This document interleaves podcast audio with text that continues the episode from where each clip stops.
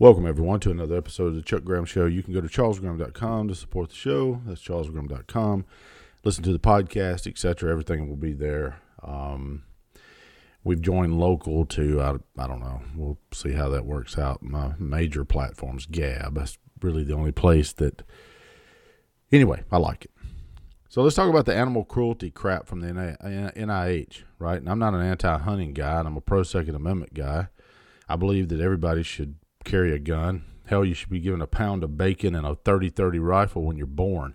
If they want a social program, do that. The pot, bottom line is, though, the beagle thing and subjecting them to, uh, I don't know, being eaten alive by sandflies, yeah, that's horseshit. Look, I was raised on a lot of land, hunting, fishing, stuff like that. But, and I'm not a big time hunter. I don't like big game hunting. I don't like to kill shit just to put it on your wall.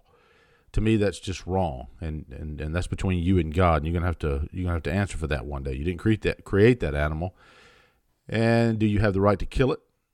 Well, God gives us everything for food, right? says that in Genesis. The bottom line is though, the key is food. If you're not gonna eat it, leave it the fuck alone. And I don't care if the beagles are being tortured because somehow or another it's supposed to, you know, help uh, uh, research and NIH research and, and it's supposed to stop cancer. Well, you know what? Fuck that. Let me tell you something. Let me tell you what you have a certainty of when you are born. The minute you pop out of your mother's womb, yeah, mothers. No guys can have babies, you dipshit fucks. The fi- fi- the bottom line is is this and I'm on a rant. I better calm down. Blood pressure's going to get too high. The bottom line is this the minute you are born, you have a ticking time clock that you are going to fucking die. Get it through your head. You're not going to live forever. The research and torture of another species is not in any way necessary or medically beneficial. We know that. but even if it was, so what? You would torture another animal just to save a few people? We're not talking about hunting and shooting an animal and harvesting it to uh, feed your family or to feed yourself or because you like deer meat. I would deer hunt if I like deer meat, but I don't. I don't like venison. Just don't very few people have ever been able to make venison sausage that actually that I liked.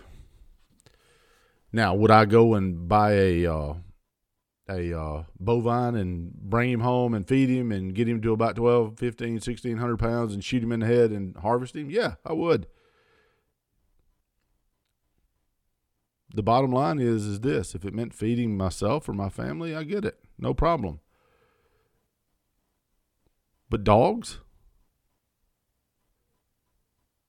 Now, would I, if I was hungry enough, would I kill my dog and eat him? No, because he wouldn't eat me. My cats might. They just look at me funny. But the fact is, is this: he'd starve to death right there beside you. Never in a million years would it cross his mind to eat you, because he has loyalty.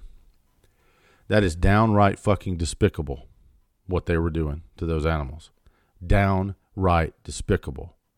And here we go with PETA. PETA's got the world stage now. They're the only ones that are fighting to stop this shit.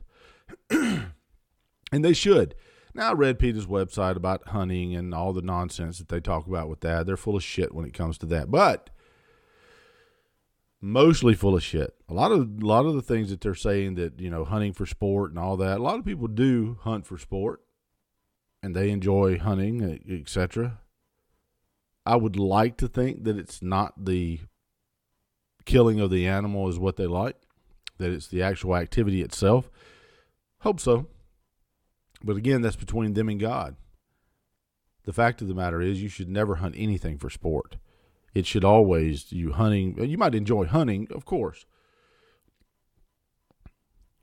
And as long as you eat what you kill, that's the thing. I mean, just keep that in mind. You know, as long as you eat what you kill. And most hunters are that way. Most, I mean, I've I've uh, I've like I said, I've I grew up around that stuff all my life. I just I'm just not a big hunter myself because I'm generally too busy to do any of that stuff, and I don't eat deer meat. If I ate it, I would, yeah, I'd hunt, no problem. Had an eight point come through my yard yesterday, so I won't starve. Now, will I eat venison? Yeah. Grocery stores lose out.